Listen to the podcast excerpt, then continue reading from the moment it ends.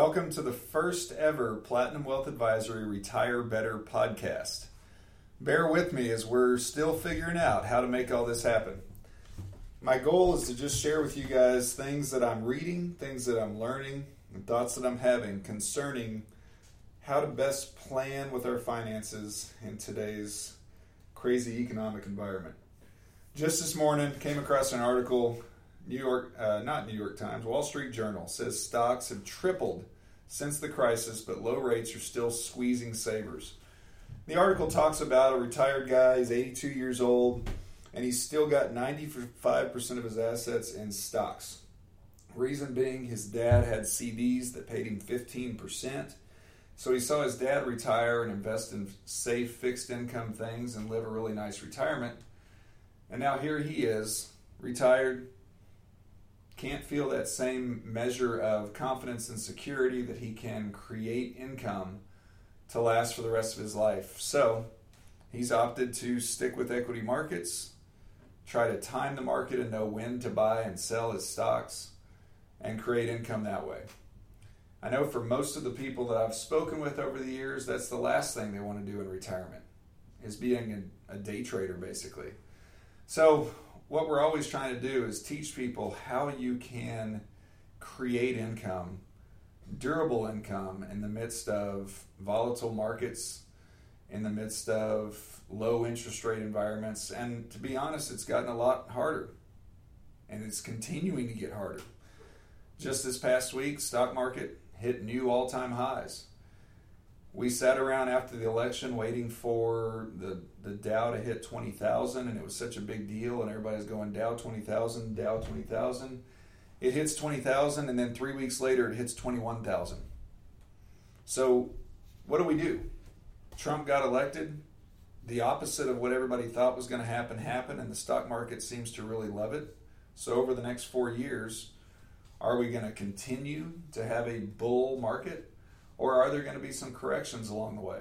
I know I've had this discussion with a lot of you, and we're kind of constantly preparing for the next market correction, a correction being a dip of anything greater than 10%. The thing is, over the past seven years, we still haven't seen these 10 to 20% corrections come along. And so I've had a lot of people kind of getting tired of missing out on the growth in the market. So, one of the books I read this past weekend, it's called. Um, well, I wish I knew what it was called. It's talking. It was all about dividend investing and and how our market has kind of moved away from investing in things that pay you to own them, and now it's all about appreciation and timing things. So, you know, th- imagine buy Netflix and hope that after their next earning call it goes up thirty percent.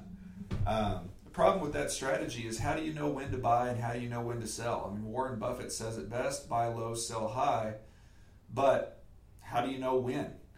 And so, one of the things I've really been focusing on lately is the fact that we don't know which direction the market is going to continue to go. So, as a result, we're looking for income over appreciation. And what I mean by that is what investments can we purchase today that will pay us either a monthly or a quarterly dividend to own them for a long period of time. Long period of time being maybe the next three to five years. So, not purchasing stocks with the idea of selling them in the fall when an earnings report comes out. And what I'm finding is that if we're willing to purchase things based on the dividend, based on the income that we can gain off of it, think of it as we are you know, which is exactly what we are when we buy stocks. We are private owners of a public company. And as a result, we get to share in the profits of that company. And so, just as a side note, when you start thinking about companies that aren't paying a dividend but are profitable, what are they doing with those profits? And so, what we've seen over the years is they'll do things like stock buybacks, I know we've all heard about these uh, CEO pay structures that are all based around the stock price. And so, what we're seeing is that the companies that are quote unquote reinvesting the profits and not paying them out to the shareholders and dividends, sometimes those reinvestments of profits might not be in the shareholders' best interest. Um, sometimes it ends up with just the CEO getting a big fat bonus. And I don't see how that really helps us in any way. So we're really focusing on these uh, investments that pay us to own them. And so as a result, I'm finding that we can go into it with a mindset where we're not worried about the share price near as much. So as we sit here with the market at all time highs, we can still find some really good, um, strong yielding investments that have paid consistent quarterly and monthly dividends over long time horizons that have had a rising dividend uh, rate, meaning they you know they increase their dividend as their profits increase.